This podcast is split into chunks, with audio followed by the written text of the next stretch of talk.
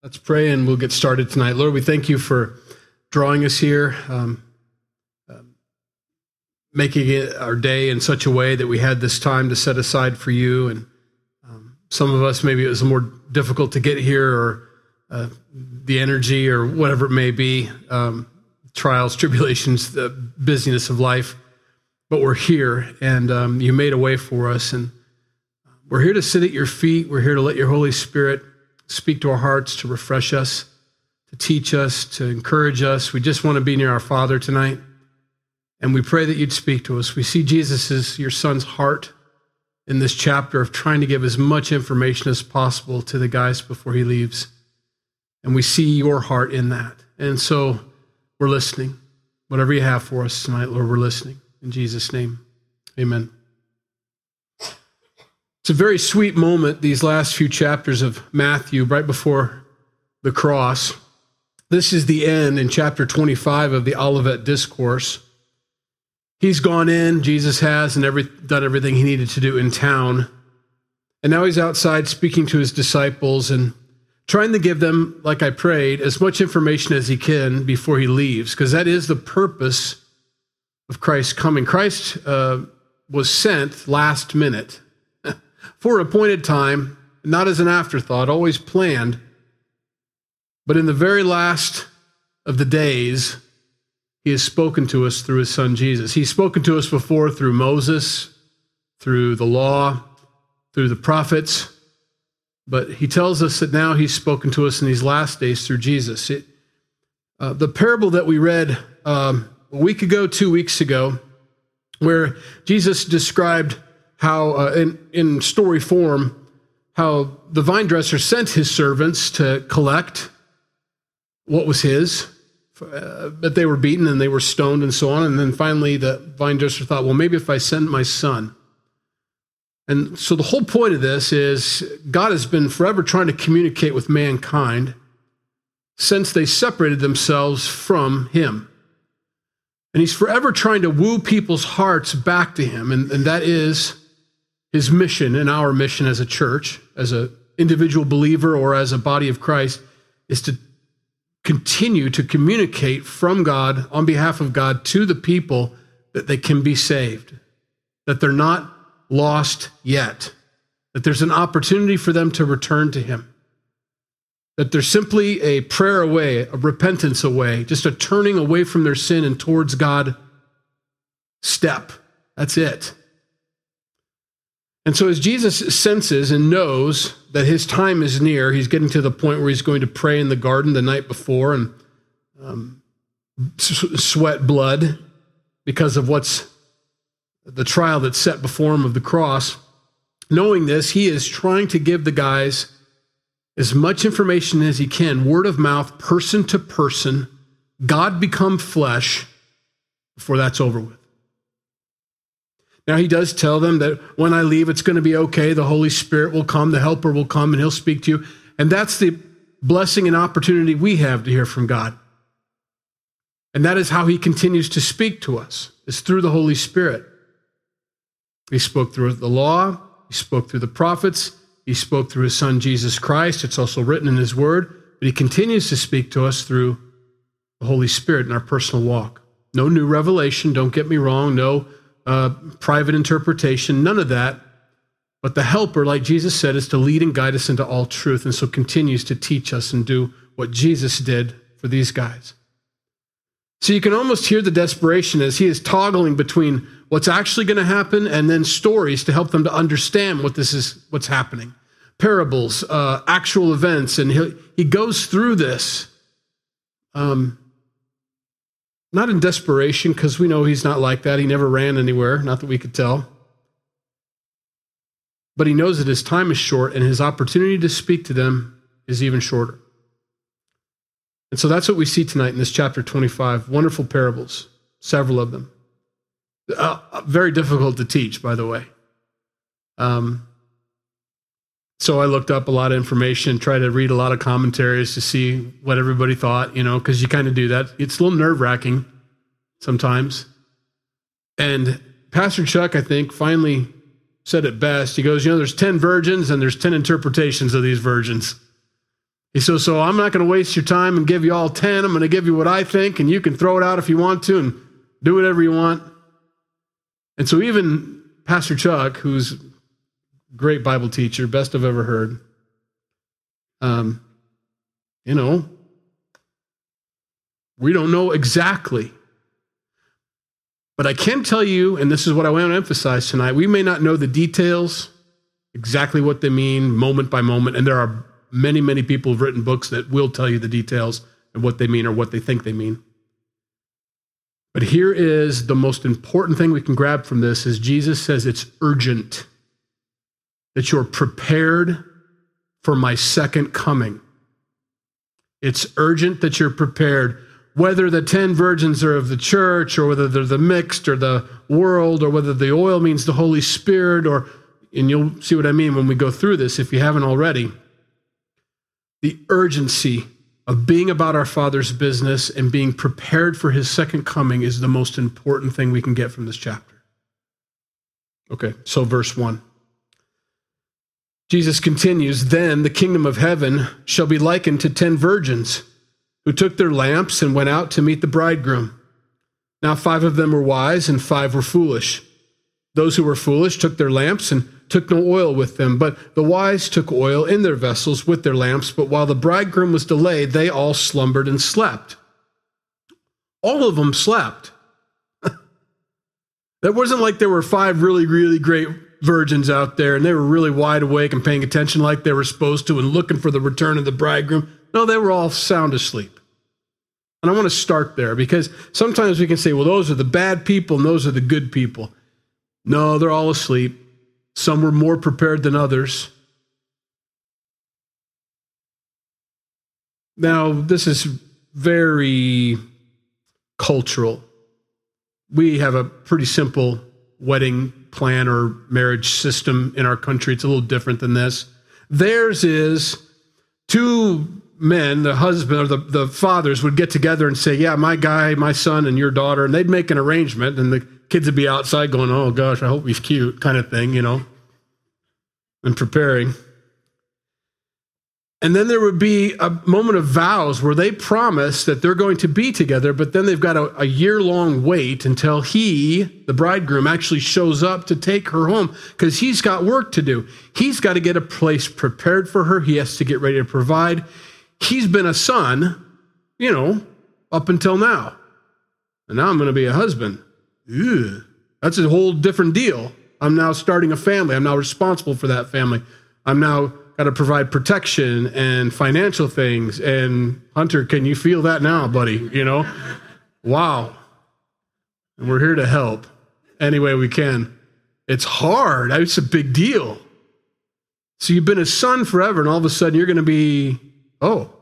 So they take a year off, and now they go do this, and he's going to build a place, and usually he would add on to his father's house build a place for them and they would live there and work on dad's farm and so on and she would leave and cleave and so on. They would go help and agricultural kind of thing or or whatever. It could be different things. I don't want to focus on that too much. So in the process of that year long waiting they knew about the time he was going to come to get her. It's about been a year. It's almost time but he could come anytime and that's kind of the fun of it. It's kind of a surprise you know? And uh if there's anything I've learned from this last wedding is we don't like surprises. You know, we like everything to go according to plan. And it did. It went really well. But they took a little different approach. It was exciting for them. And so these maidens, who were her bridesmaids, basically, were there to be ready and to be looking. And when they see him coming, they're supposed to go meet him with their lamps. And, you know, he'd always come at night because that's what guys do. All stealthy and show up at night. So the guy's going to come at night and they get their lamps and the, and the, bride, the bridesmaids are supposed to help him and help him get to her. Really beautiful you know. There's not really any significance to the 10 or the fact that they're virgins from what i've read. Some would say there is it's absolutely necessary there's 10 kingdoms and oh, i don't know. I don't know. The idea is they're young they're there to support her they're there to prepare and to help and to be ready and to be looking and to be watchful. Um, and so five weren't and five were. They all had lamps, but some didn't have the oil. And oil is always representative of the Holy Spirit in the scriptures. So here's the here's the best interpretation we could have from that is um, the Holy Spirit is not present in five of them. So my leaning and my thinking on this is that this is actually the church or the church as a whole as a whole, denominationally wise, you know, Christendom, those who say they're Christians and those who are Christians, but all sitting in the same place. And five have the lamps. The five know that he's coming. All are asleep, but some aren't, they're not even saved. They don't even have the Holy Spirit. And, and we get that from Romans chapter uh, 8, verse, uh, let's see, where is that? I know I wrote it down here. Romans 8, 9. It says this But you are not in the flesh, but in the Spirit, if indeed the Spirit of God dwells in you. Now, if anyone does not have the Spirit of Christ, he is not his. So we know that a believer receives the Holy Spirit when they believe. And they're not necessarily talking about the baptism of the Holy Spirit, which at Calvary we believe is a separate work. Um, because we see that in Scripture, not because we make that up or think that that's our. We really read that in Scripture that Acts chapter two. Although the guys are all saved, they're praying, they're seeking the Lord, they love Jesus, they're ready to minister. They weren't able to leave that room until God endued with them, uh, endued them with power from on high by baptizing them with the Holy Spirit. I don't think that's what this is. I think this lack of oil in their lamps is they're pretenders in the pews and pretenders in the pulpits. Not going to leave us out as pastors. There's a lot of churches and a lot of denominations where there's a lot of pretenders on in both places. And there may be some in this room tonight, I don't know. And the whole point of this message of chapter 25 is for those in this crowd tonight that don't have any oil. You've been sitting in church your whole life. You know about Jesus, you know, but you do not have the Holy Spirit. You're not His. You're not saved. And this is a warning Jesus gives out to these to the guys. You've got to have the oil. You've got to be saved because there's going to come a time when he's showing up and no one's ready and you're going to go out and you're not going to have that oil and you're going to realize this whole thing wasn't just a club, wasn't just a place to go. It was an actual waiting in a group of people that were looking for the clouds to come in the sky so because they knew Jesus was coming again and he's going to show up for real and they're going to be like, "Oh my goodness, give me some of your oil," which we're about to read. They're like, uh, it doesn't work like that. This is mine. You have to have your own. It's got to be personal. And so, right off, Jesus likens himself to the bridegroom, which is a very big deal. They understand what this means. The people that are listening, the Jewish people, understand that from all scripture that they know, which is the Old Testament, Isaiah 54, 4 through 5, do not fear, for you will not be ashamed, neither be disgraced, for you will not be put to shame, for you will forget the shame of your youth, and will not remember the reproach of your widowhood anymore. For your Maker is your husband, the Lord of hosts is his name, and your Redeemer is the Holy One of Israel. He is called the God of the whole earth. Now, that section of scripture and the rest that I'm going to read proclaim God to be the bridegroom always. And Israel, in this case, is the bride. We know that the church is the bride of Christ, and we believe that Israel is the bride of the Father, but that's a separate Bible study. Either way, when Jesus claims to be the bridegroom and that he's coming again, he's claiming truly to be God. Because nowhere in Scripture do they ever see anybody other than God called the bridegroom. Okay, so he's making a bold statement. That's not the only place. Isaiah 62 5. For as a young man marries a virgin, so shall your sons marry you. And as the bridegroom rejoices over the bride, so shall your God rejoice over you. Bridegroom is God. Jeremiah 2 2. Go and cry in the hearing of Jerusalem, saying, Thus says the Lord, I remember you, the kindness of your youth, the love of your betrothal, when you went after me in the wilderness in a land not sown. And they're showing the relationship between Israel and the Father, going after God. And so Jesus claiming to be the bridegroom is him claiming to be God. So there's another one. Now, the concern here obviously is they slept. At midnight, verse 6, a cry was heard Behold, the bridegroom is coming, go out to meet him. And this is what we talked about. They would go out with their lamps. Now, five of them are scrambling to get theirs lit. The other five are ready, sleeping all, all of them. But the other ones got their lamps lit and they were ready to go. Then all those virgins arose and trimmed their lamps. And the foolish said to the wise, Give us some of your oil, for our lamps are going out. But the wise answered, saying, No, lest there should not be enough for us and you. But go rather to those who sell and buy for yourselves. And while they went to buy, the bridegroom came, and those who were ready went in uh, with him to the wedding, and the door was shut. Those five virgins are on the outside now. Now they've gone out and tried to get saved or done whatever they needed to do, whatever those other virgins were telling them to do. We can de- debate that um, all we want, and, and and I may be wrong, and I'm I don't I, that's fine. I'm really not worried about it the point is, I don't want anybody in this room to be on the outside of that door. And you need to be saved, and you need to trust in Jesus for your salvation, and you need to have your oil for this moment because he is coming again. It's as sure as his first coming. It isn't some allegory. I can't believe how many I try not to get on these tangents, but how many denominations claim that his second coming isn't actual, that it's allegory, that it's a, a constant living like Christ kind of thing, or the book of Revelation is simply just an allegory for us to learn uh, the history of the church and how, oh, no, he's really coming back and it's going to get really bad around here. And we need to have our oil and we need to be looking and although we may be asleep, unfortunately, but uh, you know, when you read this story, how could you stay up for three or four days or five days in a row looking and being constantly vigilant all the time? So I don't fault them for sleeping. I don't know that that's the problem in this. I don't see Jesus making a big deal about the fact they were asleep. He just came when nobody was ready. And I think that's the key. Not that they were lazy and sleeping and not looking like they were supposed to, but the fact is, he just surprises everybody when he shows up, and that is consistent with Scripture.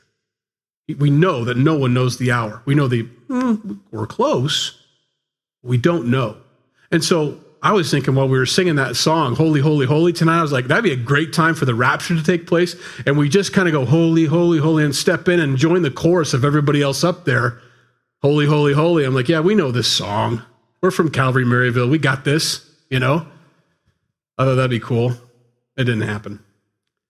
It'll happen when we're sound asleep, drooling on our pillows, and we'll get caught off guard and we'll be woke up with your eyes open and, oh my, we're here, you know, kind of thing. And that's the idea behind this sleeping, I believe. The panic of the other five is disturbing to me. Because Jesus is very emphatic in this story. Please don't miss his urgency of the fact and the, and the Jesus talked about hell more than anything else. He talked about being ready more than anybody else. He talked about everlasting life or everlasting punishment more than anybody else in Scripture because he knows. He's seen it. It's been built by him for the angels and for Satan. And people were never, ever supposed to go there. Hell was never designed for human beings. The only reason human beings are going to hell is because they've decided to not align themselves with God and to align themselves with the people it was built for Satan. And so, Jesus, you can see his desperation. Please have your oil. Please be ready because the door is shut to those five. And afterwards, verse 11, the other virgins came also saying, Lord, Lord, open to us. But he answered and said, Assuredly I say to you, I do not know you.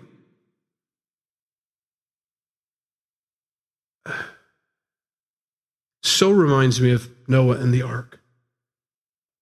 We have really softened that story quite a bit. And I understand because it's a children's story for the most part. And we as adults know the seriousness of what happened but it wasn't a plush animal kind of toy thing, you know. And I'm not. Don't get me wrong. We have them at our house too. I'm all for little little Fisher Price, you know, ark and stuff, and them getting in. Love it. Love to get the kids into that story and to remember that story. But we ought to have a bunch of dead people, little price people, bumping their heads on the side of the boat or clawing their way trying to get in too. But that might be a little too much and hard to market.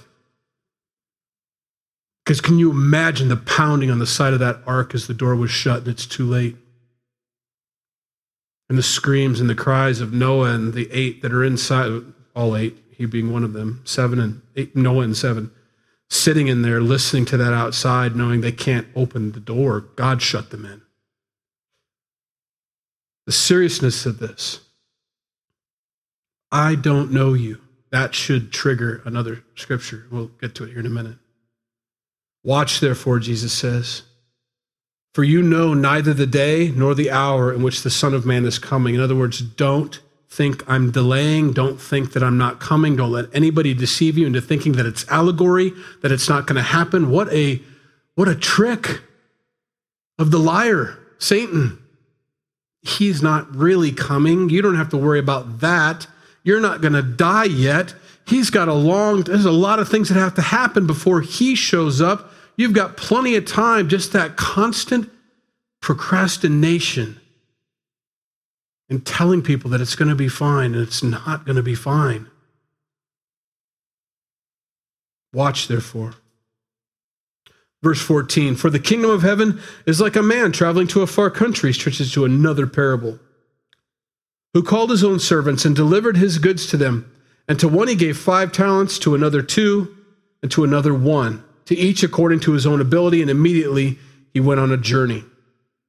Then he who had received the five talents went and traded with them and made another five talents. And likewise, he who had received two gained two more also. But he who had received one went and dug in the ground and hid his Lord's money. After a long time, the Lord of those servants came and settled accounts with them. Now, I have always taught this as being faith. Nobody teaches that.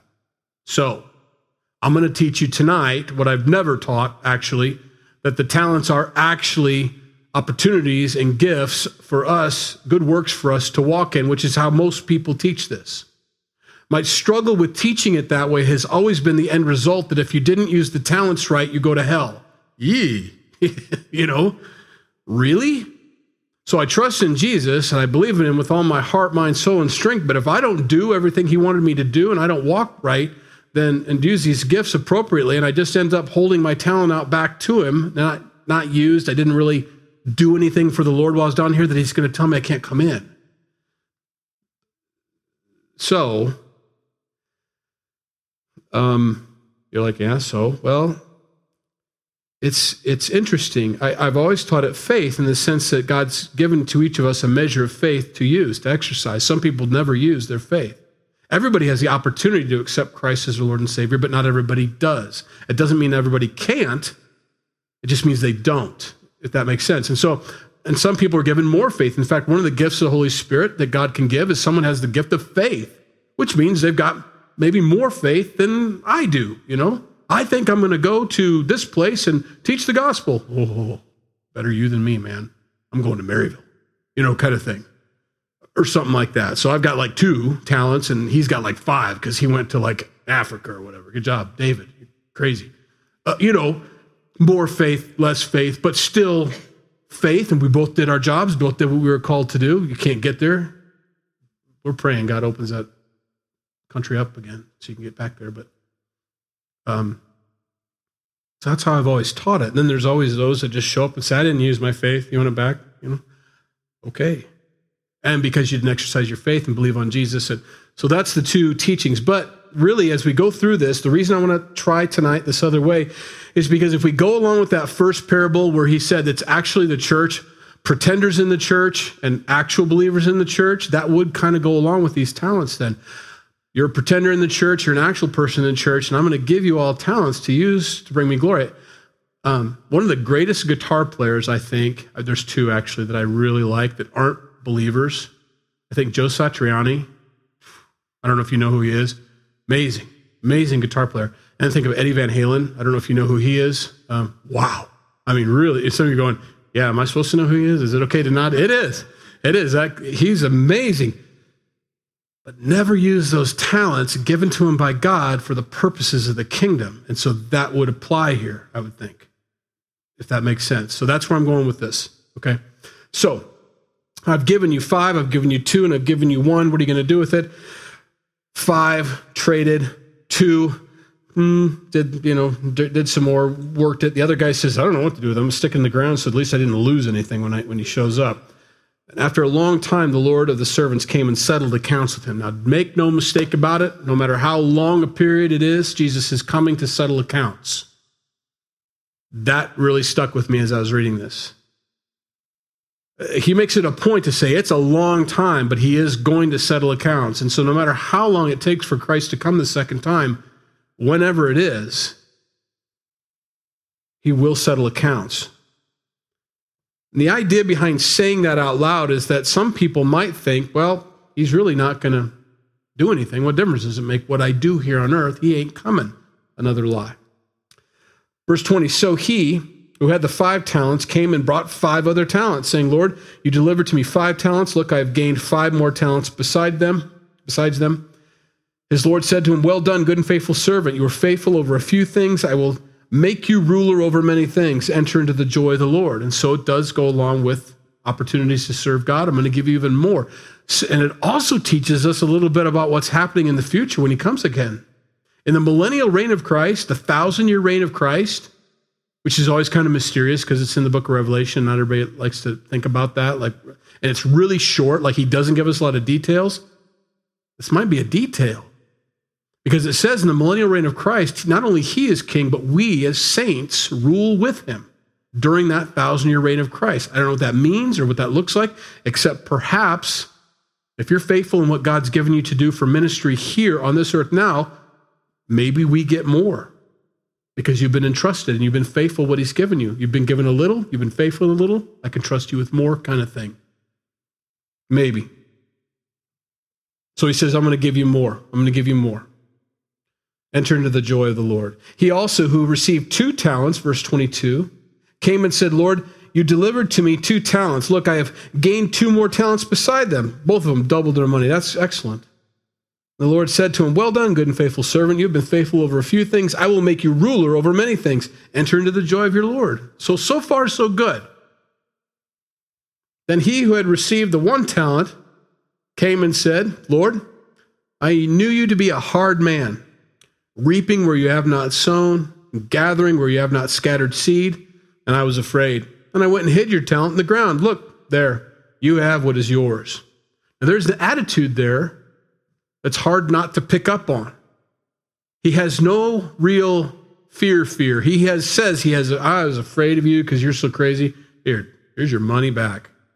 It's almost like he was more afraid to fail than to lose it. Like I knew you'd kill me if I didn't at least give you the one back. Like if I didn't show up with, I mean, look, I know you're happy with these guys for doubling it, but if they had lost it, what would you have done to them? There's this idea of, uh, hey, at least I gave it to you back there. There's your money. So there's, there's a fear, but there's not. There's a fear of failure. There's a fear of it may not go like God wants it to. And there, there is that in ministry. I've felt that, and I've failed many, many times. Um, so I understand that sense of, oh, you know, there are times when I'll come home from church after teaching, and you, you walk off this place and you just want to go get into a hole someplace because you just feel like oh my goodness, that what a disaster. Because I know that I got in the way of God's message. I got in the flesh. I got a little JD ish up here, you know. Imagine that. Um, and you go home and you're just like, oh God, don't kill me. You know, he wouldn't, of course, but you, you do have that conversation with him. Really, really sorry about that. You know. Um, so there is that fear. But it doesn't mean you don't come back next Sunday. You don't have that option. You know, you get up and you do it again, and you may fall again right away, but you got to keep doing it until he tells you you don't have to show up anymore. You got to show up. You got to do these things. And so he holds this kid accountable. I was afraid of you, so I just gave you what was yours. But the Lord answered and said to him, You wicked and lazy servant. You knew that I reap where I have not sown and gather where I have not scattered seed. So you ought to have deposited my money with the bankers. And at my coming, I would have received back my own with interest. So take the talent from him and give it to those who have 10 talents. Now, he doesn't judge all three of these guys as a group. He judges them individually. I mean, as a whole, he gave what, eight talents out? Five, two, and one? So eight. He's got 15 back. It's a pretty good return, almost doubled his money if you looked at the whole. But he doesn't. He holds the five accountable for the five, he holds the two accountable for the two, and he holds the one accountable for the one. Each one of us is responsible for what we do with what God's given us. We are his workmanship and we are his servants. We do what he wants us to do. Now, what he's telling this last guy is at least you could have pooled your money with the other guys. If you were afraid to do something with it, fine. Then hand it over to someone who's not afraid to do something with it. At least I would have got, you know, in the bank, at least I would have got some interest off of the deal, but you didn't do anything with it. He's very disappointed. Calls him lazy. From here on out, we're going to see an interesting theme here there is the sin of commission, that we commit sin, and then there is the sin of omission in our lives. The things we don't do. And I never repent for the things I haven't done for God. Never even crosses my mind. I know that I've missed opportunities. I know that I haven't done everything I should do for the Lord. And I have I know that. Never have thought about necessarily. I, I knew there were missed opportunities, I would call them. Oh, God, give me another chance. But I never really repented of them or asked for forgiveness or I'm so sorry, you know. He holds this guy accountable. You're a wicked, lazy servant. Slothfulness is one of the seven deadly sins. That sloth, just that laying there, just that, mm, that attitude. I gave you a talent, you stuck it in the ground, and I've been gone all this time. What did you do this whole time? The whole time you were there, what did you do? And I see that. And he calls him on it, and he doesn't pull any punches. You are a wicked and lazy servant. For to everyone who has, Jesus sums up here, more will be given, and he will have abundance. But from him who does not have, even what he has will be taken away. And cast the unprofitable servant into outer darkness. There will be weeping and gnashing of teeth. Now you can see why I have a hard time with, oh, wow, hmm, we all best get working for Jesus tonight. I don't want to lose my salvation. Well, I don't know that he ever had it. He had a misunderstanding of who God was. He may have been on the team, but he might not have been saved. And so it may go along with the, the other parable, taking that just a step further. You've been given responsibilities, and he's talking about morality here. You didn't do anything for anybody with the money that I gave you. You didn't use it at all, you know? I was looking outside while we were singing and I see the brome grass, I think it's brome grass. I don't really know. I got to thinking of how many seeds are at the top of that brome grass. I'm thinking, oh, it started with one seed, and there's that parable, and it produces a hundred more seeds on top. And no one really cares about the one plant. I'm going through all this in my mind. Nobody cares about the one plant anymore. All we do is look at the other seeds on top, and then they're going to get scattered, and they're going to plant. And that's how God's kingdom works, you know, kumbaya kind of thing. And I was just uh, thinking, that's what these talents are for. That's what these gifts are for. I, I have given you the gospel to share. First of all, you haven't even used it on yourself. Second of all, I expect those who know the gospel and received Christ to spread, to share. I want you to do something with this money, with this gift I've given you. I want you to do something with it. Please, at least get some in, you know, interest off of it. Anyway, he doesn't. And Jesus concludes with, They're going to cast the unprofitable servant into outer darkness. There will be weeping and gnashing of teeth. There is no hiding from the responsibility God's given us to receive Christ. And there is no hiding from the responsibility that once we've received Christ, that we should be active. It should bear fruits of repentance in our lives, that we go out and tell other people about the Lord or minister to other people on behalf of God. Verse 31 When the Son of Man comes in his glory, so now he's switching, no more parables, actual stuff. When the Son of Man comes in his glory with all the holy angels with him, then he will sit on the throne of his glory. All the nations will be gathered before him, and he will separate them one from another as a, as a shepherd divides his sheep from the goats. This is that story. It's not even a story, it's actual. Okay. So before he's very careful to say this is a story, this is a story. What I'm telling you now in verse 31 is what's going to happen, not allegory. I'm going to divide everybody up. And he will set the sheep on his right hand, but the goats on the left.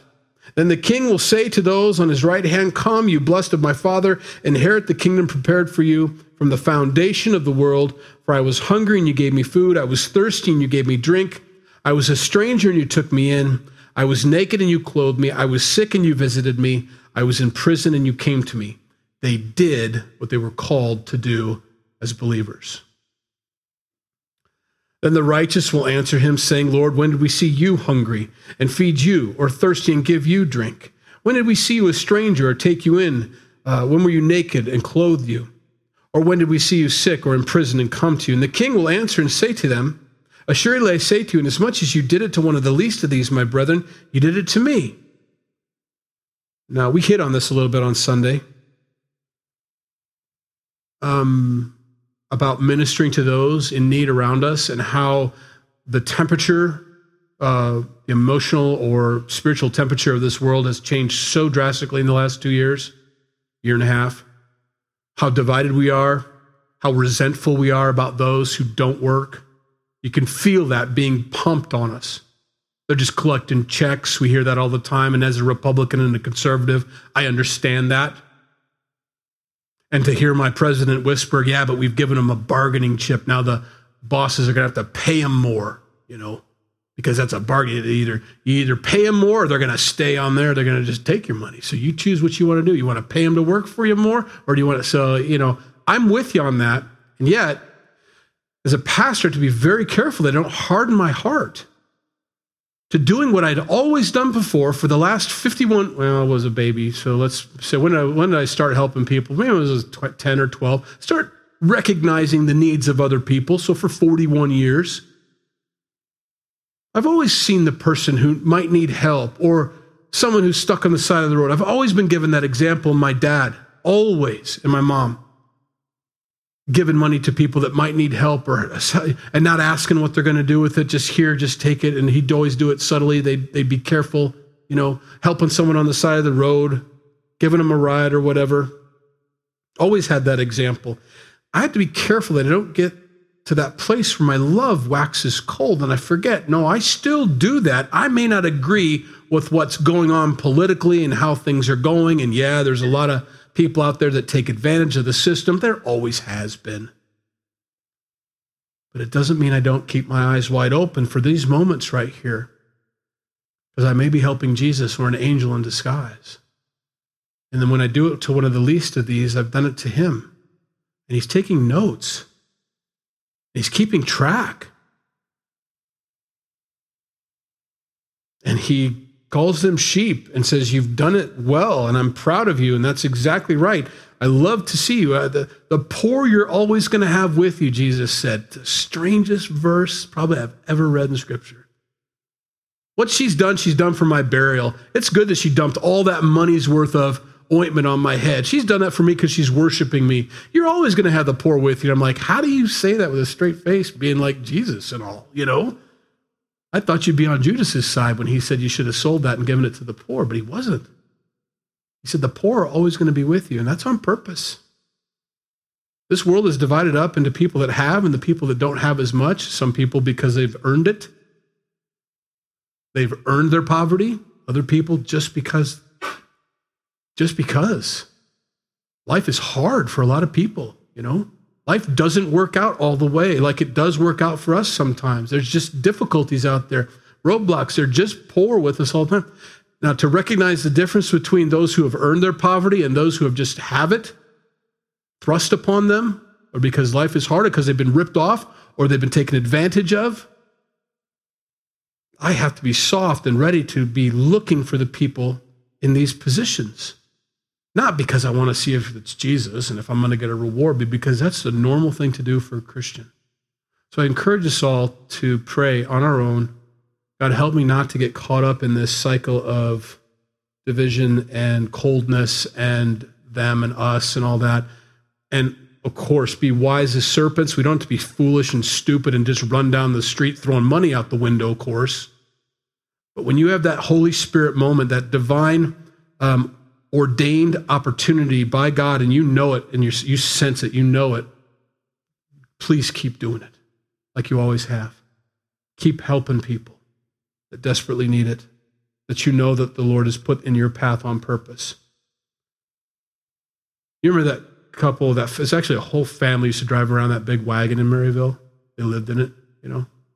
There's a, a blind guy who would sit in the passenger seat, long beard. Does anybody ever, do you guys know who I'm talking about?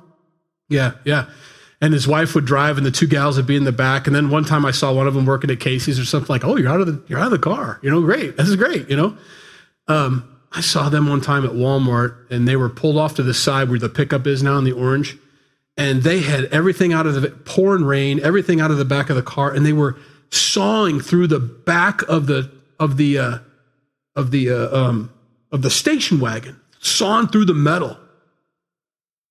And any mechanic here knows where they're going. They're trying to get to the gas tank because the fuel tank is, uh, you know, the the the fuel pump is on top of the gas tank. And if you're homeless, how do you drop your tank and empty it and do all that? So they went from the top to get to the fuel pump. And I saw them going through this. I'm like, I don't know what's happened here or why you're in this position or what brought you to this place of homelessness. Maybe it's chosen. I don't know. Sometimes people do those things. All I know is I'm seeing this for a reason. And so, in the name of Calvary Chapel, not JD, but we as a body helped them out that night with church funds. So it was your money going to them. It wasn't even, it wasn't Dirk's money. It was your money going to them. We helped them out that night. We've got to stay soft like that. Because I could have easily said, you know what? Nobody needs to live like that. That's a choice. There's a food pantry right over there. I know that you can go through programs and get housing. I know this. I know all. I know. But that was not that moment. That moment was, no, I'm showing you this on purpose. And they're the sweet. And so this guy says, What's your name? I said, Ah, Calvary Chapel. And he gets out his notepad and he writes it down and put us on their prayer list. I mean, if that, I mean, now I don't know if that was Jesus driving or if that was an angel in disguise or not, but that's about the closest you could ever get, you know? Stay soft. Jesus is taking notice. He's telling his guys at the last, please don't get hard. Don't get hardened. Verse 41. Then he will also say to those on the left hand, Depart from me, you curse or cursed, into everlasting fire, prepared for the devil and his angels. Not us. Jesus' own mouth. I prepared this place for them. Okay? But you're going there now too. For I was hungry and you gave me no food. I was thirsty and you gave me no drink. I was a stranger and you did not take me in. Naked and you did not clothe me. Sick and in prison and you did not visit me. And they will also answer him, saying, Lord, when did we see you hungry, thirsty, stranger, naked, sick, or in prison and did not minister to you? And that means they were looking to serve only on the stage that Jesus would see them working on. That's what they're looking for. Oh, we were we were always we were always ready to see you. We were always ready to take care of you, and in the process, you bypassed everybody else. All the people I put in your path, you walked right past them because all you wanted to do was be seen serving Jesus. What a danger. When the believer or unbeliever seeks ministry but won't minister until they can be on the stage or near the stage or in the light, Jesus sees that, recognizes that. He says, They will also answer him, say, When did we see you? And he will answer them, saying, Assuredly I say to you, inasmuch as you did not do it to one of the least of these, you did not do it to me. The sin of omission that is actually counted against us as sin, that needs to be repented of, he calls them on it. And these will go away into everlasting punishment, but the righteous into eternal life. Um, and that's where we close tonight. It's a, it's a powerful chapter. And, and I know we just skimmed the surface. I know, I know how deep we can go here. I really do.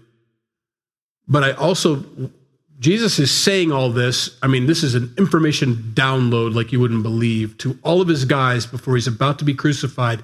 He is trying to get a point across. Okay, the kingdom of heaven, um, it's like a marriage and it's like 10 virgins. Uh, the kingdom of heaven, it's like a guy leaving and giving out talents. And I am watching you and I am looking to see if any of you are going to do what you're supposed to be doing, busy about my father's business, like I was busy about my father's business. I'm expecting you. It's required. It's it's seen. It's written down. I mean, he is just trying to make, and I hope we got that tonight. because I don't want to be a hearer only. We want to be doers. And no matter how many times I tell myself this, be sure and do, be sure and do, there's oftentimes I don't. And I miss the opportunities and I miss the, the days. And, and, I, and I've, I've recently started repenting of those moments, you know? I mean, I, have always said, I'm sorry I missed that opportunity, but I always thought it as, as a, oh, bummer for me that I didn't get to be used by God there. Never, no, you didn't help the person I sent in your path to help. And he's not happy with that and expects more, you know? And I know many of you have your own stories about this, don't you? I know you do. I've heard some of them. I, can't, I probably couldn't recite them. And you know what it's like when you nail it, don't you? When you do help that person, when you walk away going, oh, the tingles, the whole moment, just like that was the Lord. That was so cool. You know those moments. I mean, why would we ever want to miss any of those moments? Don't let this world and their arguing and their divisiveness and their purposefully making us hard and unloving and hating each other, don't let them get into your heart. Remember who we are. We're Christians. We love Jesus. We're here to be about his business like he was. He didn't ask who they were when he was healing, he didn't ask anything about them when he was feeding them. He just did it, you know?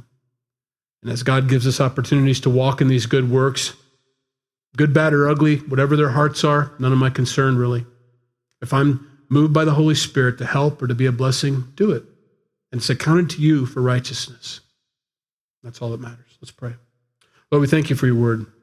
We thank you for the love you've given us, the Holy Spirit that resides in us and leads and guides us into all truth and opportunities to be a blessing, to be moved by your Holy Spirit is an amazing thing. And I pray that for all of us, God, that we would have eyes wide open spiritually, that we would recognize the attack from the enemy, which can come from all sorts of places, places we didn't even expect, to get us to be divided or to hate or to not see um, who we need to see and to be a blessing.